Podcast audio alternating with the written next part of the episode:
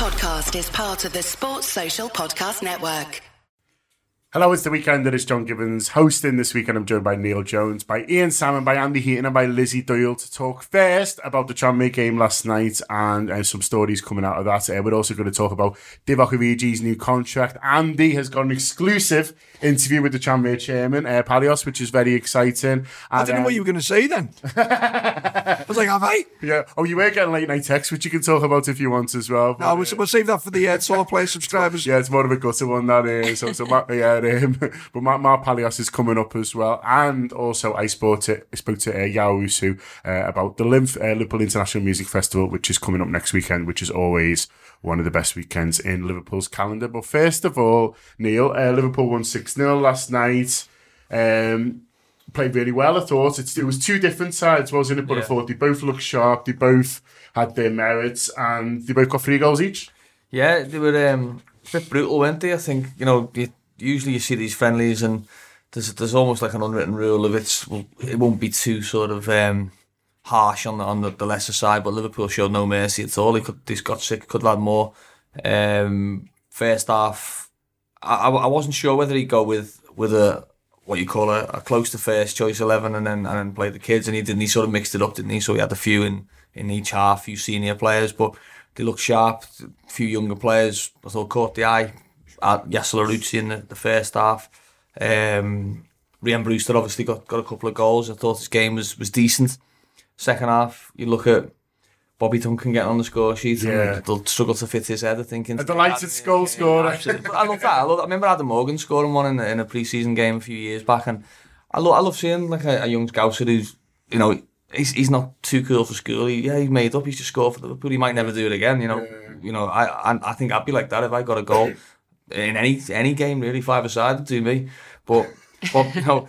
Great to see that Adam Lewis. I thought made made a good impact. Um, good, just good to see young lads looking at home again against you know grizzled veterans of League One and Football League. You know, I think um, I think it'll stand them in good stead, and I think we'll be having a few better um, under twenty three and under eighteen shows this season. I think because there looks like there's some players who are going to be outside the first team who are going to make a big impact at that level. Yeah, I mean, Lizzi, Tranmere won't be the best team we'll face all season. We know that, but Neil's right to point out that the the, the big fellas. Do you know what I mean? You know, you saw them. You know, Jurgen Klopp made a joke after the game about the weight class being different, and I think you know you saw some of those the defenders and the big guys, the professional footballers. You know, they're, they're a League One team now, but they're certainly how to put the foot in, and I think. You know, considering that, I think all the young lads, especially who were playing in attacking positions, could be pleased with how they've done. Yeah, they can be pleased. I thought they done quite well. Like Neil said, they look bright. Uh, it, it's good. It, it's a really good thing. I was watching, just thinking, you know what, Liverpool could save themselves so much money over the next like year or two. Feels like there's quite a few lads already ready to step up, and like you say, Tranmere are no no mugs as such. They, they've had back to back promotions. Um, like you say, big lads who, who, who don't want don't want to take you know much much shit really. Um, yeah, they've done really well. I thought. I also thought Keon Hoever. I thought he played really well. Um, in the second half, thought he, he caught my eye. Obviously, Rian Brewster as well. Um, and yeah, they, they done really well. But I will say, um, and it, it's it's a credit to him.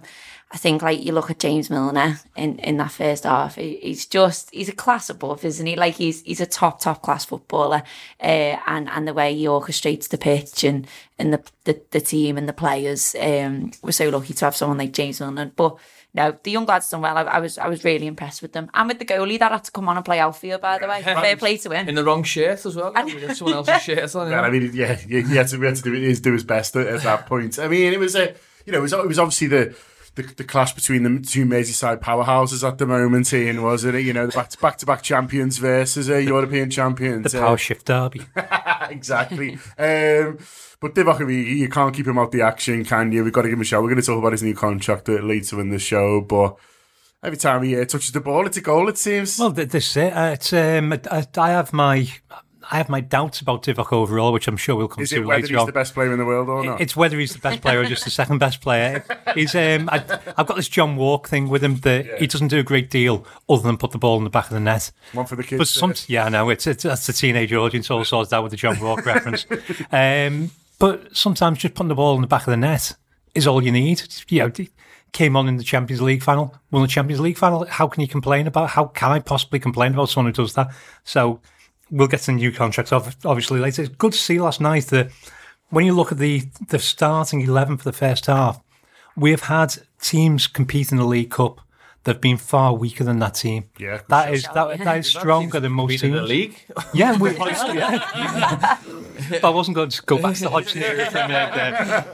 But it is strong, you know. Tranmere obviously wouldn't want to be rolled over. They've got no desire to lose a game. They'll be up, but you know, it- you've got that chance. You want to beat Liverpool, don't you? You're a Tranmere player. You've just had your back-to-back promotions. You want to put down a marker by going, look, this is what we can actually do, and then we put six past them.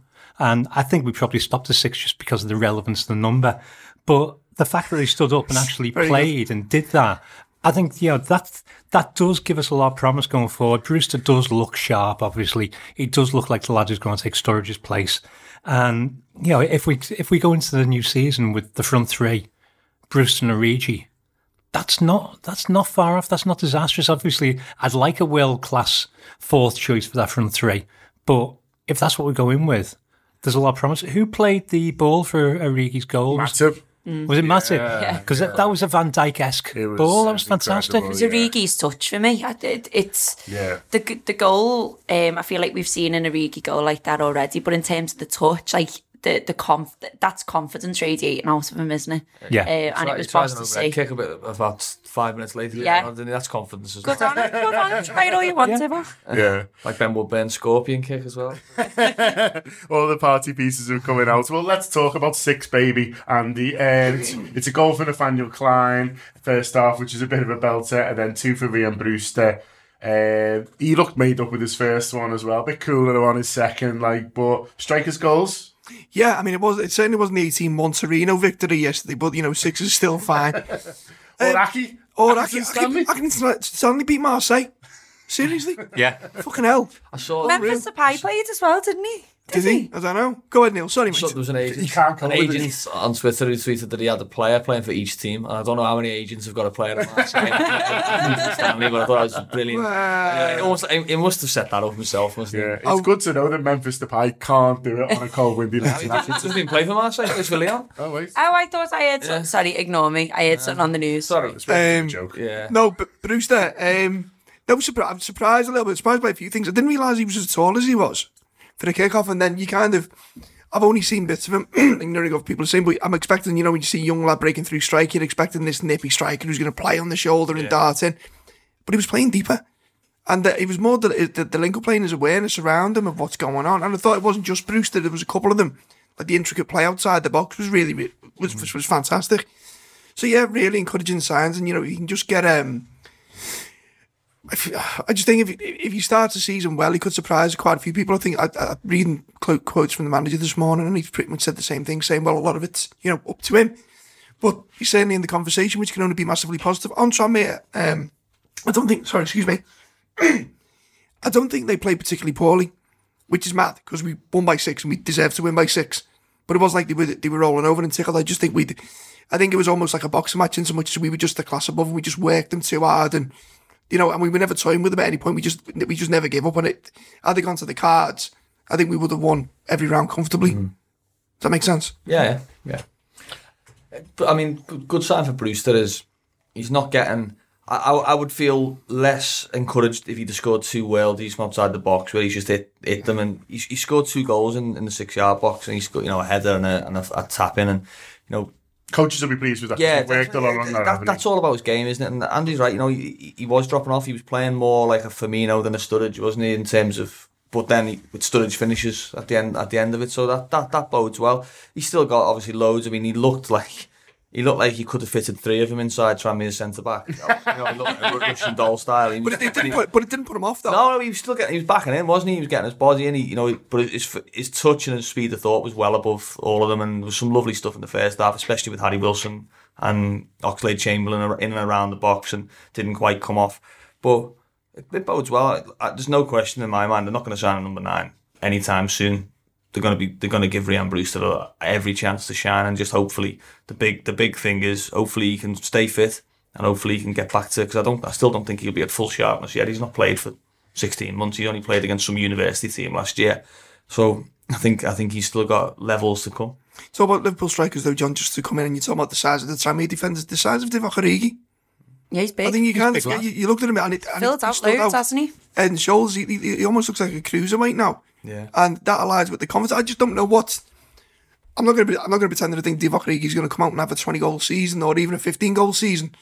But I don't understand it, what what's caused this change in him. Is it just something as simple as scoring against Everton in the derby because a light switch has gone off on him? I, I know, I know from speaking to people. This is this is before he went or when he was at Wolfsburg. People said he's one of those people, a bit like a bit like Emile Heskey, where it almost needs something needs to snap in him before he before you get the most out of him. And Yeah. he's very laid back. He's like you know he's into he reads a lot. He's very very cerebral. He plays the piano, so he, like he's sort of.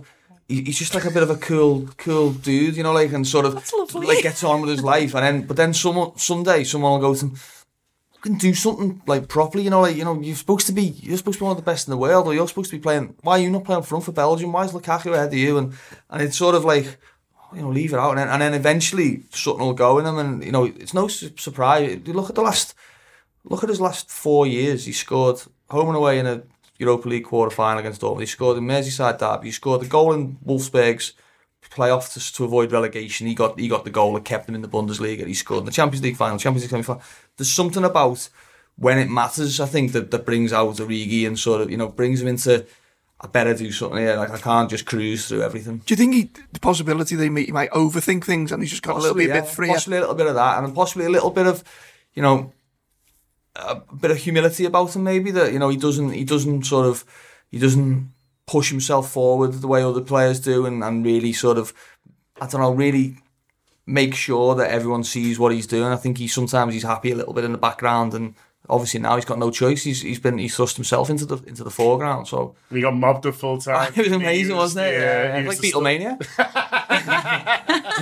He was the star attraction. Everyone wants a bit of Divock. Yeah, absolutely. And I saw um, I saw a few few of the younger players who were sort of they didn't want to come off the pitch. They were sort of you know I'll go back on and see if anyone grabs me. But Origi, Origi couldn't wait to get off. I'll tell you, the cue to get pictures with Chris Pajak from MNTV was, was unbelievable. the new James Pearce. I think he, might- he might be. I don't know, uh, but you know, uh, he's, he's got a he's got a teenage fan club on the Whittle anyway, which is uh, I'm just jealous The to be worst honest. to um, the only kind of um, slight downer on it, Neil. Um, Glatzel went off injured. Yeah. Um, it didn't look too bad, but I think you've heard a little bit that it might not be great. Well, yeah, just just just a few noises. I think like real real fingers crossed because you talk about nice nice guys and. Uh, Paul Glatzel for a, for a young lad. What a what a nice kid he is, and he's had rotten luck with injuries. He broke his leg in school playing football. You know, he's fifteen. You know, massive injuries. Then had balance issues after that with muscles and stuff, and he went down. I, I, it seemed like it was like one of them where someone sort of landed on him. I, I don't know. That's how it looked to me. And then he tried to carry on and then give up. And I know he was. I mean, I spoke to a couple of people at Liverpool last night who said he was he was in tears after the game, which doesn't suggest it's a it's a minor injury. I saw he he commented on Bobby Duncan's Instagram last night saying Bobby had said something like, "Great to score my first goal. P.S. I hope my bro Paul Glatzel has a big recovery," and he'd replied, "Thanks, mate," and then crying faces emojis, which it, it suggests to me that it's something bad. It looks like it's knee. Uh, fingers crossed, it's just a twist that's swollen up quite badly, but you know it could be a lot worse, and it would be rotten luck for him because I think he was poised to have a big season. I thought he looked sharp when he was on the pitch Yeah. as well. He looked like you know he, he looked. There's a bit of an physically developed, if you position. like, but Yeah. he looked he looked like he had all the all of the, the, the tools there in terms of the mind and the movement and that kind of thing. So just fingers crossed that he's um he, it's it's not the prognosis isn't as bad as uh, you know everyone seems to fear at the moment. Yeah, but apart from that, you know, all good. It's a 6 0 win to start. I think pre seasons are important, and I think last season, you know, we had such a good pre season and it went into the, you know, to the season proper, really, and we won game after game. And I think you can say, oh, it's just pre season, but look, I'd rather be beating Tranmere 6 0 than getting beaten Kenya. Uh, Quite definitely, yeah. It's um, although obviously Everton winning twenty seven 0 last season didn't do them a great deal of good for the for the season as a whole. I think it breeds confidence, doesn't it? It's a nice start. The fact that you can out these young lads, and you know you've got to accept the fact as well. Tranmere have never played against a team that contains four European Cup winners who had won the European Cup literally six weeks previously.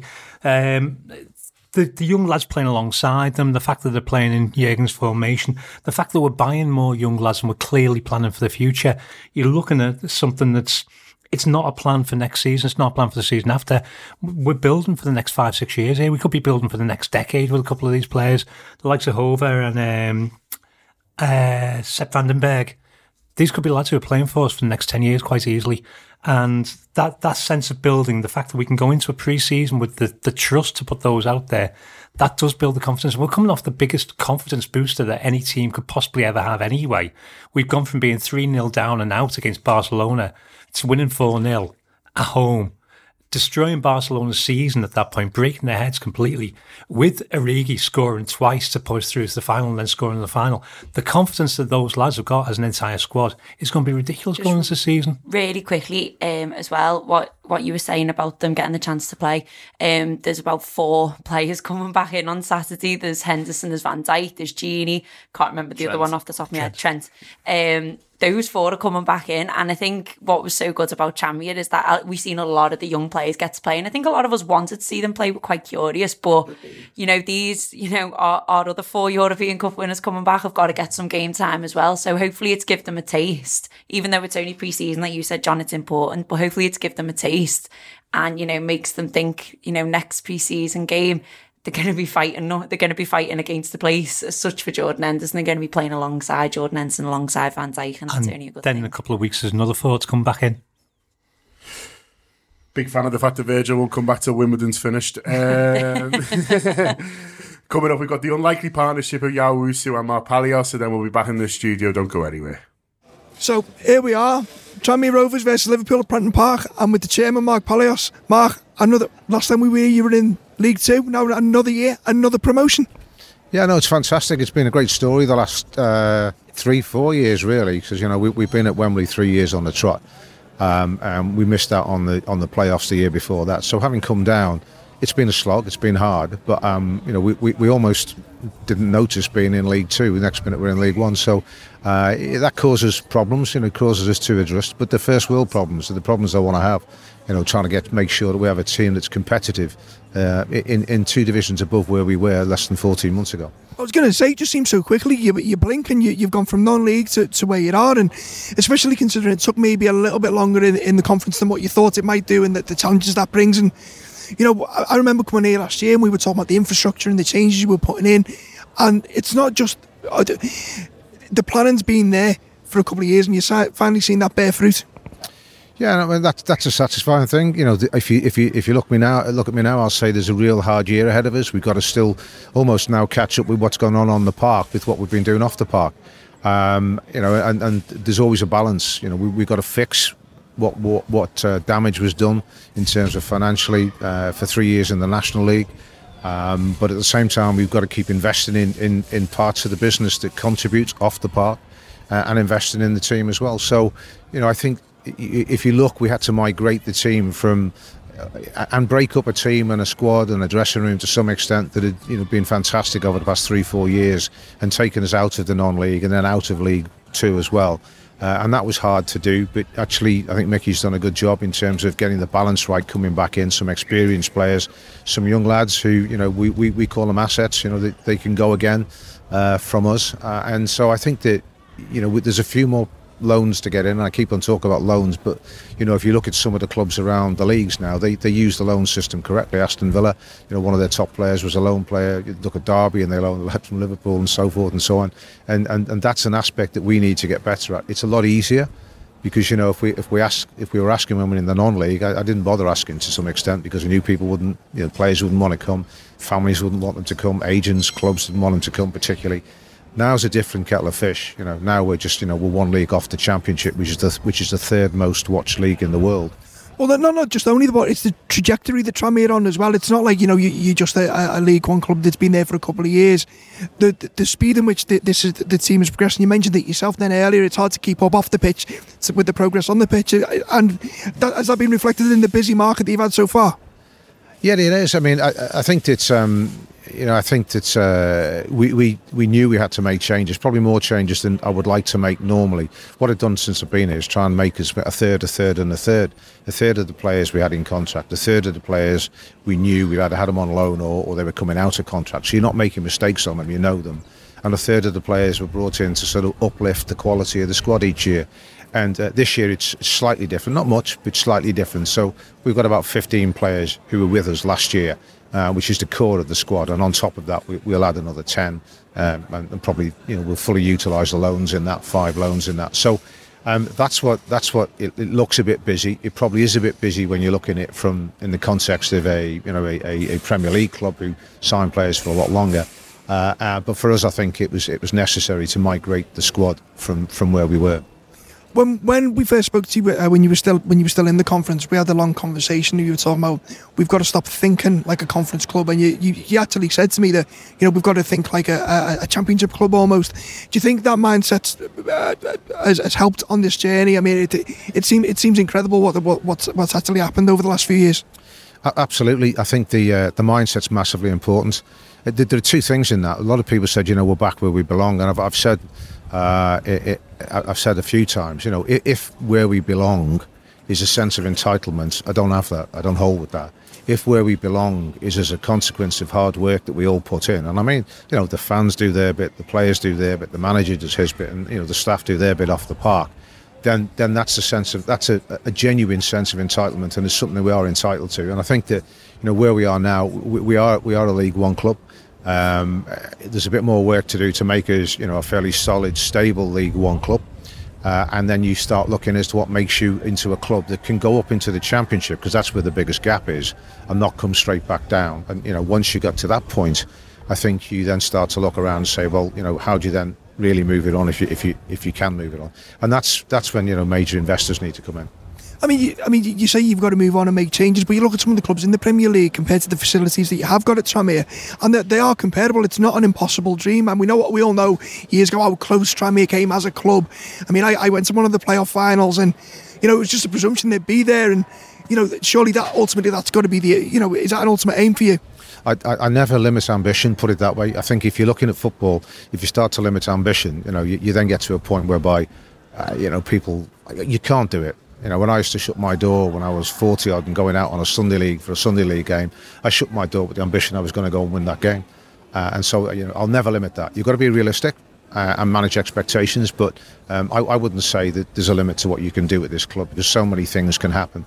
Uh, I've started to look at what it takes to make us a a sustainable championship club, not not someone in the top third, which are going on about a top third budget because that's that's a long way off with some of the stuff that's coming down from the Premier League but something that means that we can compete in the championship. And I know what figures we have to do to make that happen. Uh, and at this point in time, you know, there are plans that will eventually get us there over a number of years with a bit of investment. Um, but that isn't what I'm focusing on today. What I'm focusing on today is tomorrow, uh, this season coming, what we need to do to get us really stable in, League One. Um, what Micky's a past master of getting the best out of his players. So you know, who knows where we'll go? I mean, four in a row would be quite nice. Well, you talk about you talk about today and tomorrow. Well, exactly. I mean, Wembley C must be like Cardiff us in the two thousands. But uh, you talk about today and tomorrow. Tonight's game, obviously, another sellout, uh, sold out quicker than the other games. I think in record time for a friendly against Liverpool. It's the third time Liverpool have visited now. I mean, you must be made up with it with how that's sold. Yeah, no, it's it's. I mean, it, it, I've said this a number of times. You know who your friends are, and when we were when we were in the non-league, uh, it was Liverpool who stood by us, and, and they came here uh, and they, they bring a good side every season. They do the best that they can. You know, some of their players got international duty, and we understand that, but they put a good side out. Uh, they help us year in and year out. We have no expectation of it. You know, we don't. It's not. It's there's nothing sort of that means that Liverpool have to do this. You know, they do do it uh, and they know it means a lot to us. So I mean that's great. Um, I, I, think the fact that it's sold out um, as as a friendly is is a testament to the uh, you know what happened last season. You know for both clubs. Uh, you know for Liverpool they, they got their sixth sixth Champions League uh, which is fantastic. So I've been trying to figure this out. Are we your lucky mascot or are you our lucky mascot? Because, you know, the repeat trips to Wembley and then Liverpool, obviously, with two European Cup finals on the spin. Yeah. You know, what can we expect from this season from both? Well, you know, I'd like to see you guys be there and get the Premiership. You know, it was a what was it, two or three inches that that, that, that ninety-seven points. Trust me, I counted it a lot. Yeah, uh, I know that we got eighty-five points and didn't go up at one season. So, um, you know, I, I, know how hard that is, but it, it, it's a testimony to uh, the clubs. I think both clubs have sets of fans who support the lads as long as they give it for the shirt on the pitch, uh, and there's an atmosphere I, I, I would guess I'm not in Liverpool's dressing room, but I can see what's in ours. Uh, and so you go you go the 90 minutes or the 120. Uh, you know, we scored at Wembley with two minutes to go. Look, look, staring sort of uh, penalties in the face. You guys, you know, against um, Barcelona, what what a night that was, etc. And actually, you know, after we'd gone up, and, and then I was watching the uh, the, um, the European Cup final, and I was saying, look, this is going to be fantastic. If they win this and, and, and we've won ours, then we're going to have a night like we are going to have tonight. So, yeah, and as you know, winning becomes a habit and it gets in the DNA. Look, one final question, because I know you're a busy man. Do you think sometimes it, Tranmere seems a little bit further than what it is to people on Merseyside if they if they want to come to, to Prenton Park and, and catch a game over the course of the season? Yeah, it is. I mean, uh, people used to always come, you know, as you know, on a Friday night. The difficulty is we can't have that many Friday night games now because it's it, there's no advantage to the opposing teams and they have to agree to it. They don't share the gates, so getting a bigger gate doesn't help them. And in fact, it, it makes it quite an intimidating atmosphere. But we always used to have Reds and Blues who came through the tunnel, and the Reds and Blues from the locality used to come. So it, it, it's not that far away. And, and what I what I what I do say is that um, one of the things you get at this club is affordable live football. You know, when you take your kids to a live match uh, it makes a hell of a difference than, than one of these. You know, if, if, they're watching it all on the screen and things like that. And I know I'm, I'm an old man now, so maybe I'm, I'm, I'm old-fashioned, but th- there is nothing to beat the atmosphere that you know when you come into a live match. And over the last uh, three years, that atmosphere here is we've worked on that. It's improved. Uh, and and I, I, you know, challenge the parents around here. If you've never taken your kid to a live football match, you should just try it out. But see, I, I get this. So I'm trying to introduce my little girl into football at the minute, and we know how, how how Anfield can be. I'm not saying Tranmere isn't intimidating, but as a theatre, it can be intimidating for young kids. So I've started taking my little girl to Marine and things like that just to get her into. And this is a, this would be a perfect introduction, maybe to, to league football. No, it is, and and uh, you know we've worked on uh, the Super White Army too, which is the next generation of fans. Uh, we're stepping it up this year into you know the family club and we're going to make uh, efforts to actually improve the family area and what kids can do, etc., etc., and work on that. Because one of the things that um, football does do is it enables family to build bonds. You know, I, I, said it builds bonds for two, three generations, and, and you could see that. It's just the same when, when when Liverpool fans go to Wembley or Everton fans go to Wembley. You know, the Tranmere fans going to Wembley, they went as a family. Uh, and you know, and that's something that you know, if you speak to anybody who's a Tranmere fan, well, my dad took me, or my brother took me, or my uncle took me, uh, or my mother took me these days. You know, so really, uh, it, it's it's a, it's it's an effort that we'll put in this year to make us a family club. And so, if you know, if you if, if you want your kid to see some live football, I, mean, I keep saying there's some good football going to be here. The likes of Sunderland, Portsmouth, Ipswich. Uh, they're not they're not they're no mugs those sides, so there'll be good games here. And if history repeats itself, it'll be seeing a team go into the championship. Mark, thanks very much for your time. Appreciate it. That's been the Anfield wrap. Up the Reds.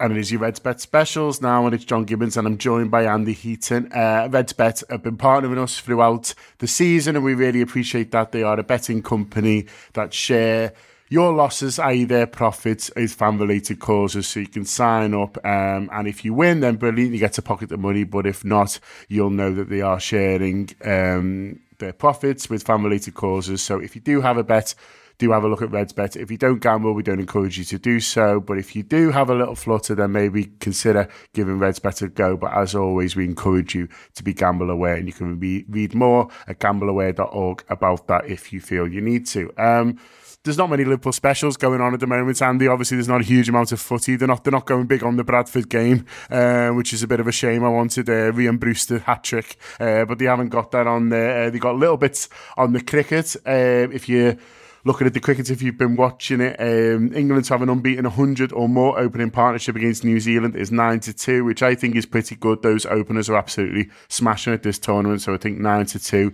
for those two to have a 100 or more partnership is pretty good odds. Uh, they've also got Kane Williamson, New Zealand's most runs scored, is 5 to 2, which is really good again. I would say uh, Kane Williamson has been the man for New Zealand with the bat this tournament. The openers haven't done very well at all. Williamson sort of saved them a little bit, really, from a batting point of view. So you would imagine he'll come to the party again, so not too bad. Uh, that either five to two, uh, both really good bets to me. Might have a little go with that myself. Uh, they've got specials on the tennis as well. If you've been watching that, uh, they've got stuff on horse racing as he, as always. Uh, stuff coming up for the rugby union um, World Cup as well. Um, but then also they've got uh, they've set up the, the, the, first weekend of the Premier League action. So Liverpool playing Norwich. What what odds do you reckon they are? Uh, Liverpool at home to Norwich, Andy. They're absolutely mad. Like Liverpool just to win at home to Norwich. Yeah. Uh, one to fifteen on.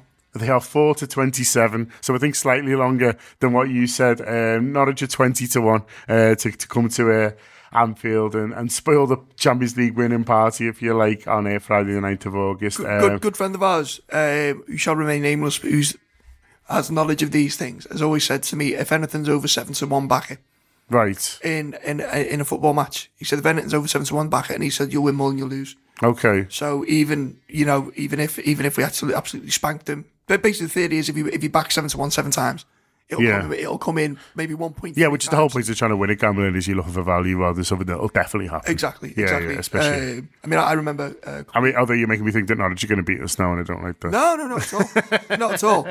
But it, it's just, but I can see, I can see the argument in there. You know, there's an early injury or a red card or something like that. yeah, Or, strange things around. um, I mean, I, I remember when Manchester City visited Manchester United uh, about, ooh, when I last had a prop, when I had a proper job, John. So it must have been about 13 years ago, and they were 27 to one. 27 to, and they won. yeah, Went out on that one. yeah. Well, I'm, sure- I'm sure you did. Um, so yeah, so you see. I mean, th- th- there's there's uh, I'll say value in it because they're likely to get spanked, but worth a- worth a look on the cricket as well. The England won the first bet, They won the partnership. I mean, I don't know a great deal about cricket, but it seems to me England are really, really good or having a collapse.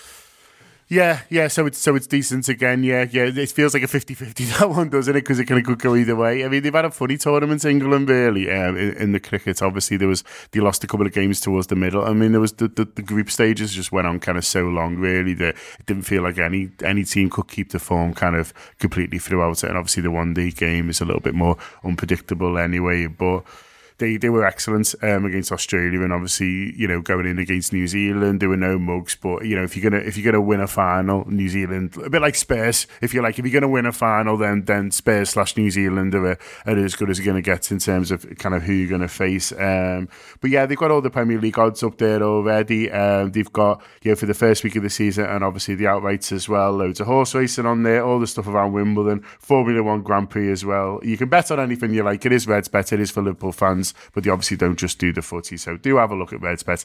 But as I say, as always, gamble aware. And if gambling is not for you, then fantastic. But yeah, back to the show. And it is now John Gibbons for the weekender, and I'm delighted to be joined by Yaw Owusu, who's, I mean, he's many things to many men, but here to talk about LIMF. Um, Yaw, first of all, congratulations on another amazing program. Survive, Uh, survive for another year. um, I mean, it looks great. You must be made up. No, I'm I'm happy. I'm happy, and you know, again, it's it's it's still about seeing people be excited about it. So that's that's the most important thing to me. I mean, there, there was there was excitement, disbelief, obviously when Nile Rodgers kind of got announced. I mean, that's curveball, that yeah. I mean, you've had some huge names over the years, um, but I mean, he's like another level, isn't it? Yeah, I think, um, and I've got to you know give a shout out to Mike Dean from Liverpool Music Week because What a guy! you know, f- f- long story short, but Nile Rodgers was on the on the on the list from the beginning, and you know we got to where we got to, and then Mike messaged me and was like, "Yo," and he had Nile Rodgers for Liverpool Music Week about two years ago, and he's like, "He's still interested in you know." And, yeah, of course. Yeah, So um, yeah, thanks Mike for for a beautiful assist. there. but not many people would do that, would they? I mean, Mike is is a friend and, and listens to the Anfield Wrap, so I'm not just sort of bigging him up because he listens, but like you know, kind of sharing your contacts and sharing your Well, that- experience. well, that's that's very important, and I've never acted, and I'll never will act like I'm a silo who knows everyone and does everything. Do you know what I mean? There's been a lot of people who've helped me out with certain bookings in the past. Do you know what I mean? My job again is to curate it, not necessarily to.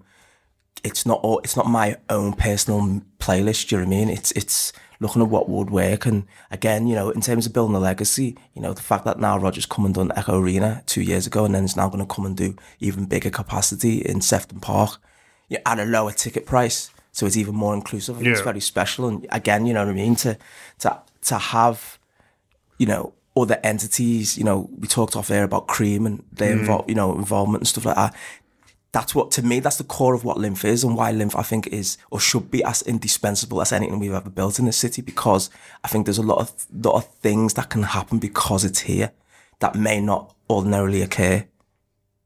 Yeah. No, hundred percent. Um, in terms of the other sorts of legends and stuff you've got involved, um, you know, the, the sorts of big names from musical history, if you like, Sister Sledge, De La Soul, which is really exciting. Um, I mean, it's yeah, it's, it's, it's huge names, isn't it? Well, yeah, I, I feel like it is, and you know, to me, there's always that balance because you know you've got you know, uh, you know, we've got Nile Rodgers, obviously it's, it's the sledge and, and they and, and it's, it's their back catalogue with disco classical and the orchestra's actually from Manchester, which it, makes it quite interesting local tie-in. But then you've got, you know, Ella Eyre, contemporary, Sigma, Yeah. contemporary, Neo, contemporary, Young Bane, contemporary, you know what I mean? So it's, it's a nice, to me, it's just a nice mix, and it's something that I've been kind of wanting to get right since 2013. Every year, I feel like the festival's moved closer to kind of being attitudinal festival where it's not necessarily just for one type of person or one type of age range. It's for people who love music. And more than anything, you know, I remember being told in 2014 by someone who works at Liverpool City Council, is like, as long as Liverpool has the party, they'll be happy. So I feel like that's the, no, that's a big thing to Yeah, me. do you know what I mean? yeah. So people go, oh, it's a lot of disco this year, and I don't even see genre. I just say it's going to be a party both days. You know, we just happen to have headliners that kind of connect with disco. But someone like Nile Rodgers, you can't you can't limit him to disco. He's he's that's popular music. That's popular culture. Do you know what I mean? Same with you know Sister Sledge. Same with Sigma. It's like not dance music, is it? It's like yeah. pop music, but credible, and I, I think that's quite important.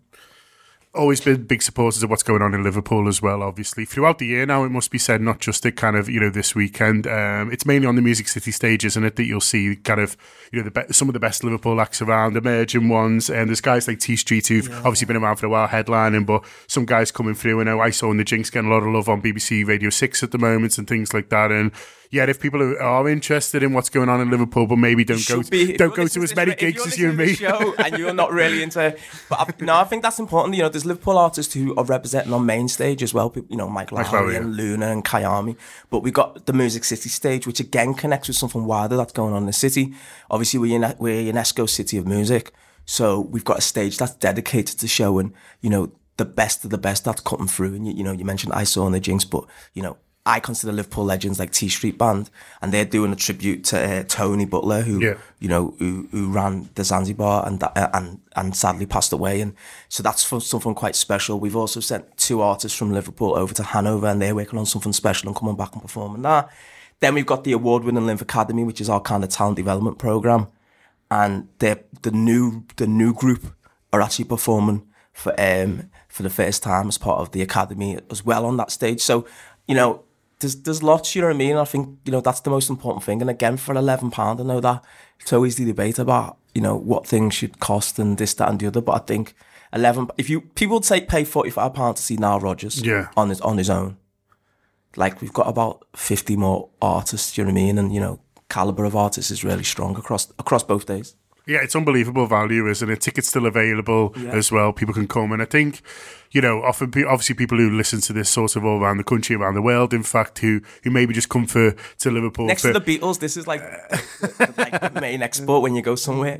Anfield Wrap, I know them guys. That's very kind of you. But but I mean, LIMF is if people sort of are used to maybe just coming to Liverpool for the football, and people often say to me, "I'm looking for a weekend where I can you know bring the family because they don't necessarily get to see. You know, I come with my friends or whatever, or on my own, travel up and, and do the game and go. And and I'd love to show off the city to people who who haven't been before. I mean, this is a perfect opportunity to do it. Yeah, I think so. You know, we're lucky in Liverpool that I think every weekend for like three or four months of the year, there's something great going on. You know, I always think LIMF is, is right there as one of the main things because I think over that weekend, not only will you see, you know, great music, I think the atmosphere at LIMF is is excellent. I Yeah. think it's indicative of this city because it's like, you know, the bulk of the people are from this city. We're not, you know, you're not going to lie, 50, 60%. And it's just warm and it's, and it's beautiful. You know, people look out for each other. You know, it's happy. It's a party. And then, you know, there's loads of stuff to do around there, whether you go, you know, at one end and you go Smithdown Road and that side, or you go Lark Lane, you know what I mean? Or you go back into the city centre. So there's, the, you know, there's loads of activity and, you know, f- for everyone, you know, this is, I wouldn't say it's a family festival. I'd say it's inclusive of anyone. So you can come with young children and you're good, you're safe. We got a family zone as well in the festival. And there's loads of stuff to do in the city. But you know, you can also come with your friends and come for a bevy and just have you know what I mean? It's it's, Yeah. it's it's and it's good. And again, I just feel like that's Liverpool. I don't think there's Liverpool's just one of those places. I think that you just get in, get on, and it's cool. Um, and you know, I'm sure people who come to the match understand that anyway. Do you know what I mean? But it's, it's always good that you know you have these flagship um, things like football and like music that bring people to the city and get to see the whole city. Do you know what I mean? Don't just come and leave two or three hours later, you can't do that. you can't do that. There's too much going on. It is 20th and 21st of July, so it's net weekend, next weekend, sorry. So it's Saturday and Sunday. Although, as we briefly mentioned, there's a big event going on Friday night as well. Cream Classical, uh, robbing your stages, uh, borrowing, the gear. using, sharing. But which that's- is, which is what it's all about. Yeah, Again, yeah. this is why I keep going on about the, in, you know, having something like LIMF and no, like I've, this has happened every year. Do you know what I mean? There's always be like, we've done something you year one or year Yeah, two. yeah. Like we're always keen on going, you know, it's got to be open source, even though it's curated and, you know, there's a limit on what we can do and budget and time and whatever, whatever. It's always good. And, you know, Cream having a conversation with Liverpool City Council who operate and manage LIMF them having the conversation and going, well, we've got Cream Classical. We normally do it in a 2,000 cap venue. Why not do it in a 40,000 cap space? And see, you know, and then we can build up. And we, had, you know, we've got the stage, we've got the lighting, we've got the, we got, we got the fences, you got the security. You know, everything's technically there. Yeah. So why not have another night of music? And you know, obviously judging by the ticket sales that they've got, it's going to be, it's to be momentous. This, you know, it, it- again, it could be another moment, and I'm glad that something I'm involved with had a part to do with making that happen. Do you know what I mean? That's that's what it's about. No, definitely. Everyone's talking about it no matter where you go. The lineups just kind of come out in terms of times and some horrendous clashes for those going. But yeah, for those of us You who know what? If you're at a festival and there's no clashes, you're not a good fan. but for those of us who really were old enough to remember Oki in the courtyard, uh, that's all I'm saying. That's where you want to be. Um, you must be proud of how it's developed. I mean, you're right to point out that it, it's not all you. There's a lot of people that kind of make LIMF happen. But you know, when when it first kind of got announced, there was there was a bit of you know, oh, is it the best thing for the city? Because obviously, you replaced Mathew Street mm-hmm. Festival, which was popular. it must be said added, had its issues, and I'm quite happy to list them all at length. But it was it had its you know, but it was popular, wasn't it? and it's so popular. so this has kind of come in and and it's it how it, you must be delighted with and proud as well how it's grown, how it's evolved, and, and where it kind of is now. Well, well, yeah, you know, again, you know, talking about Mathew Street and talking about the legacy of the biggest free music event in Europe and everything that went with it. And obviously, there's a change in guard as well with how LIMF looks. You know, we started with a pink logo, you know, to make a lot of people, you know, stop and go, what the hell is this? So I, I, I was, I knew from the day dot because I sat there with the, you know, with the designer and designed the logo. You know, every booking was something I'd, see, you know, I was over and, and conscious of. So I knew that it was a big risk, but I knew that with a big risk, there could become big, a big gain. And I think the city's gained that. And, you know, I'm, I'm proud. Again, I'm, I'm proud of the city first and foremost for taking that gamble. I'm talking about you know jo- Mayor Joe Anderson. Yeah. he didn't really have to do that. Do you know what I mean? Disruption is not the best way to stay in power. Sometimes, you know what I mean. But I think I think it's paid dividends for the city from the top down, and I think it's paid dividends from the for the music sector and the cultural sector because I believe that if you went anywhere and said, "Oh, we got this music festival called LIMF," and talked about it, not just oh, this person's headline, but talk about the academy, talk about the partnership, talk about the UNESCO stuff that we're doing when we're sending artists around the world, talk about the documentary that won a music festival documentary award last year. You know, talk about all these things and you go, wow, this is really good that this is in the city. And then you go, oh yeah, it's eleven pound. Yeah. You know what I mean? You, you, it's it's all that thing, and and to me, that's what makes me proud that the city's been able to do it, and then the sector and the people continue to support it because as long as that occurs, there's no reason to dis, dis, discard it, is it? Absolutely not. Um, so Linford's next weekend, 20th and 21st of July. Tickets are still available if you go to limfestival.com. I'll say that again because I made a mess of it. limfestival.com. Uh, next weekend. The lineup is incredible. So the Saturday, you've got Nile Rodgers and Chic, Sigma, LOA, and absolutely loads more. Uh, and then on the Sunday, Disco Classical, Sister Sledge, De La Soul, and loads more again, all hosted on the main stage by Jane Hyde, Jay Hyde uh, from The Guide. I'll get the nod one year. Uh, I'm waiting, man. You just need to ask, man. I'm always away. I'm only kidding. And Jay does a brilliant job. Uh, but loads, loads more. It's not about the headliners. Uh, it's not just about the big names. It's about kind of showcasing what's going on around the world, but especially in Liverpool. But yeah, thanks a lot, yeah, for coming in and nice to see you. man. Thank you. Back in the studio one weekend, uh, still John Gibbons hosting, still joined by Neil Jones, by Ian Salmon, by Andy Heaton, and by Lizzi Doyle. And we're going to talk about Divock Origi's new contract and.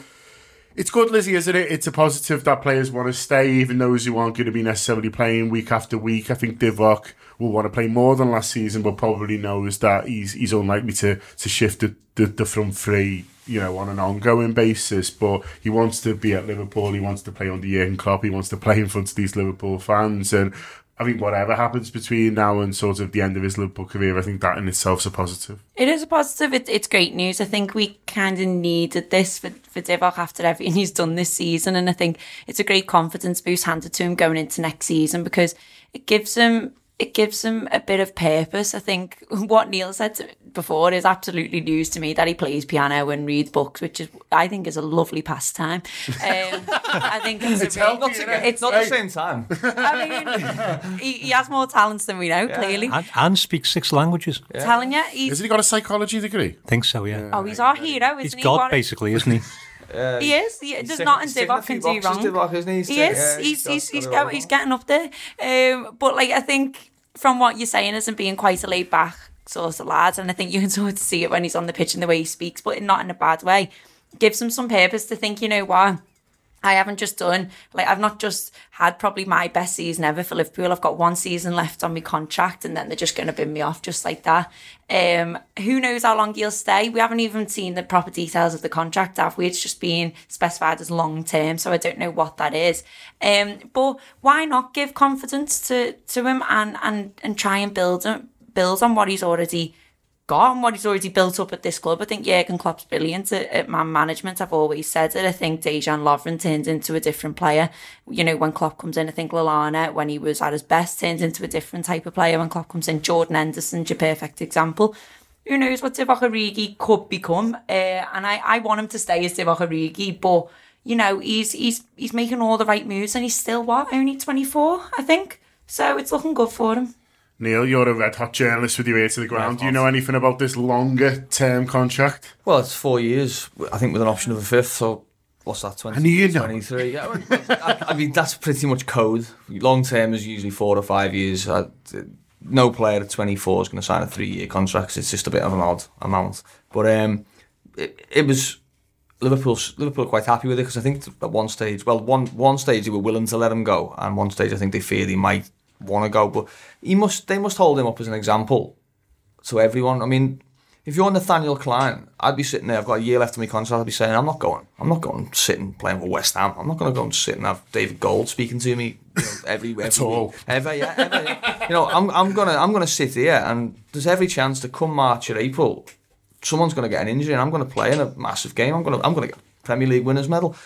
I, I, and if I'm Liverpool, I'd be saying similar. I'd be saying I can do you a favour. I can let you go and uh, be, be very nice to you. But no, no, you can stay actually and just just play when we need you, like Origi did last season. And he's a, he's a great example. Shaqiri, another one, didn't play for what months and then come out, you know, out of his cryogenic chamber for the um, for the Barcelona game. That that I think that's that's the brutal way I think Liverpool have to behave, and that's how you know people talk about having a strong squad, and they say you want a strong squad, you've got you got to have depth, and then all of a sudden, as soon as you say you say get rid of Lallana, get to Lallana, you know you want Lallana, don't People's? That's desperation to get rid of isn't it? Lallana's Yeah. mad. Have have Adam Lallana as your sixth best midfielder, and that's a strong squad, isn't it? You know, people people are so quick to. What they mean is they want they want a strong squad with all the players that they want. I, I think keeping the likes of, you know, I mean not Clyne is one, Lovren, Lallana, Mignolet.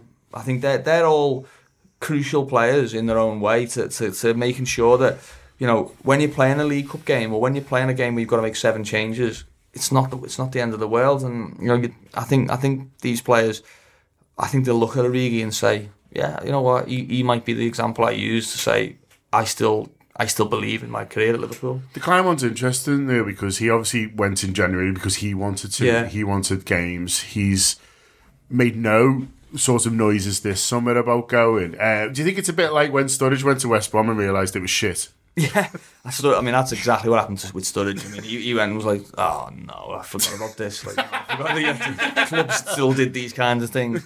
Um, Clyne did all right at Bournemouth, didn't he? Played a few games, but I think I do think he, he must have been somewhere on holiday watching the Champions League final, and watching the parade, and watching all his teammates, and thinking, "Ah, I'd have been on the bench there. You can have 13 subs or 12 subs. I'd have, I'd have got myself a medal probably. I'd have probably played a few games towards the back end of the season when they wanted the rest trend. You know, what did the was it better playing for Bournemouth in the middle of the table? Probably not. And then when you look at the clubs who are interested, I know he's got some. He's had some strange options in terms of like Napoli have looked at him and a few other clubs, but you're looking at West Ham, Crystal Palace, Bournemouth. Yeah, you know, that's fine. Can, but he can go to them next year. He's out Yeah. of contract. If, he, if they don't want to give him a new contract, they'll still be there in a year's time. And I think I, I don't see why anyone would want to miss out on what could possibly happen at Liverpool this year. Back on Divock, Ian. Um, Lizzi's right to say he could be anything he wants to be, really. You know, you talk about the talents that you want a striker to have, and, and he has all of them. Um, and he's still only young, he's still 24. In terms of that type of striker, what he is, he should be coming into his peak years. And yeah, it's. You, you, I mean, the only thing holding him back is himself. Yeah, possibly, yeah. I think it's um, the thing with Divock is he's. I, I think he gives us great presence down the left. I think he's better when you play him off the left, running in, than he is centrally. If you if you put him centrally and tries to do the Bobby Firmino role, then it doesn't work. He, he's not the right player for that. I, I thought when he came on in the final. Oh, I kind of expected it to run like this. Okay, you- you've you've had a really good season for us, but you were going to go previously. We'll give you the next year, and then you can move on, and you'll get a free transfer somewhere, and you're sorted. Thanks a lot. That's your reward. Um, so the fact that he's got a new contract, I'm, I'm absolutely delighted for the lad. I think it's a brilliant move. I think again to go back to the the, the really on trend John Walk point that I keep making. Um, he is a threat in terms of he will score goals when we need him. And there is that fantastic goal he scores a couple of times on the bounce where he cuts in from the left, cuts into the area and puts it across the box, which you know that threat's always there. That's always going to be in his locker. Um, but when he came on the final, he was appalling for 20 minutes because he was trying to do Bobby Firmino's job and he can't. That's not him. Playing him from the left makes more sense. But I think he's a fantastic example of how quickly a life can change, how quickly anything can change, how quickly you can go from being completely out and possibly going to somewhere like Stoke or a mid table European team somewhere. The Everton game, he was completely out of the running. Nobody expected to see him on the bench. There, there was no way. He was completely. The, the Divock career, Divock, Divock's Anfield career was over. No one expected to ever see him in a red shirt again. Then he appears on the bench, and then in the 96th minute, he's got the sense to chase the ball down when nobody else on the pitch is chasing down. He actually missed the sitter as well in that game. He did, yeah. If, if that finishes nil nil, About a and minute Divock before. comes off the bench and misses that sitter against the post, wasn't it, from like a yard? That becomes what is he still doing at the club? It it becomes an Iago Aspas moment, doesn't it? So- It's that's what he's remembered for. Talking about Origi and Everton, a mate of mine, good mate of mine, uh, who knows a little bit, um, said Origi would be perfect for Everton. He said they'd, they'd kill for someone like Divock Origi at Everton Football Club. They haven't got a striker. He Yeah. I think, I, you know, when you, as much as you say you'll be in and out of the squad, he might get 10, 15, etc., etc. If you played him for 40 games a season, he's going to score more than anyone in in their squad. Yeah. And just going back to the, the broad point, what, what John was saying about um, squad depth, I think you're exactly right. So you look, at you look at our front six, shall we say? So you got Salah, Firmino, Mane, Shaqiri, uh, Brewster, Origi. Origi. Now, so what happens then? With it's just the, the, this favour for transfers. If Liverpool go and buy sign a, a fifty million pound centre forward, he's going to expect to play what? How many games? well, more more than he, he doesn't. Right, and the whole thing about the Liverpool squad is how, how, how harmonious it is, and Yeah. you know, can you imagine if this fifty million pound player comes in and doesn't do anything, and then he's a and, flop? al- and also, look, you're not at any point next season. You are not at any point saying to Salah, "Sit this one out right. We're going to play Nicholas Pepe instead on down the right because you know we've bought him and he, you know he's a big money sign." So you're going to lose a bit of Salah straight away because he, you saw last year he got left on the bench at Burnley. The next game he was like that to, to the manager. You know when he got the hat trick at Bournemouth, he doesn't like missing games. Mane the same. Who's gonna Who's gonna come in and take Mane's place in a big game? Nobody. Nobody's going to take Firmino's place. So what you need is And it's not like they're going to drop all three at the same game. It, it, it's this idea that oh, we need more backup because you know, do you think we're going to drop all three or all three? It's suddenly going to be missing. Whereas if you if you're rotating out of necessity or fitness, you've got one game maybe Ma- Mane, Origi, Salah, or I don't know Bruce Brewster, Firmino, or whatever. You know, the the, the, the depth the depth is. I'm not saying that I don't think we sh- we shouldn't strengthen, but I'm just saying that this this clamour for almost spending money for the sake of it, it, it baffling. Yeah, I, I agree. I agree. I mean, the only the only caveat to that is you could say there's a there's an obvious sign he probably doesn't fancy Shaqiri as much as a lot of people would. You know, in terms of saying in a, in a front three, he didn't use him almost at all. Even off the bench in, in a lot of games. So you could argue. Stopped using him once we moved away from the force. Yeah, yeah, exactly. I mean, and I, I can see why because if you if you you can only play on the right of it, and he's not Salah even Yeah. close to Salah in terms of his attributes, as he is very very different. But I, I, I agree. You know, I think I think Liverpool squad's much much stronger than people say, and people always compare to Manchester City, but it's it's like comparing a decent you know, or a very good boxer to Floyd Mayweather. It's, it's like, well, yeah, I know, but they're not as good because they haven't got all the things that Manchester City have got in terms of resources. And, you know, there's still, it, it reflects so well on Liverpool. I still think there's six or seven of their first team that I'd put in Manchester City's first team. So that can't be a bad thing. Certainly not. Um, yeah, um, it's. it- What, what would you like to see happen between now and now and the kind of end of the summer, Lizzi? Because the, the guys have made you know decent points about the squad and about how how much people would like to play, um, how much people would want to play, and things like that. You know what what Origi will have been told when he signs a new contract, what Ian Bruce has been sold sold to to, to kind of keep him at the club and, and not kind of move away to Germany, but. But at the same time, you always go, well, one injury and, and we're in a sort of a bad, position. So what would you like to see happen between now and uh, August 31st when the window slams shut? I mean, I am that sort of one injury thinking person, but I because I think, you know, it's it's a very realistic thing, and and I'm I'm really, you know, I agree with Andy. Uh, we'd be so unlucky to have more than one of the front three go, you know, out injured at one time. But I'm thinking, you know, as as good as our medical team are, impact injuries can happen, and let's say. Touch wood, it doesn't. Let's say I don't know. Firmino gets injured and he's out for. He could be out for up to two to three months. Now, who in terms of that backup that we spoke about, do we believe in them long term and, and to be consistent for two to three months? I think that's more the issue. I think filling in here and there, we've seen we can do that. We've already proved that we can do that. We we beat Barcelona 4 0 with Shaqiri and Origi uh, and Mane. Do you know what I mean? Um, that can happen in a one off game, but if you're counting on a And I love Divock, but if you're counting on on, on Origi or Shaqiri or a Rian Brewster that hasn't even played like any first team games all of all of last season, but is expected to come in and be this, you know, second choice number nine. You know, Oxlade Chamberlain, does he get a shout? Does he get a bit retrained in, in his role? Um, that's the only way I'd feel a bit confident. But then obviously Oxlade Chamberlain's coming back from a big injury, so I personally, I, I understand that there's depth. I get it, and I feel stupid for saying it, but I would like there to be someone else for that front three that is just a step up in standard from Divock Origi, but just under the front three. And I know that might be an impossible task, but that's what I'd like. They probably will get one more in with end you'd have thought. I mean, I know Jurgen saying after the game, um, you know, don't expect a big summer. Um, he was asked a lot about transfers, as he kind of always is, really. Um, but you you would ex- you would expect you'd be surprised if if, if one more attacking player doesn't come in. Yeah, possibly. I, th- I think Neil made a good point, but maybe it never occurred to me earlier. If you didn't fancy Sh- Shaqiri that much, they'd be signing someone to replace Shaqiri.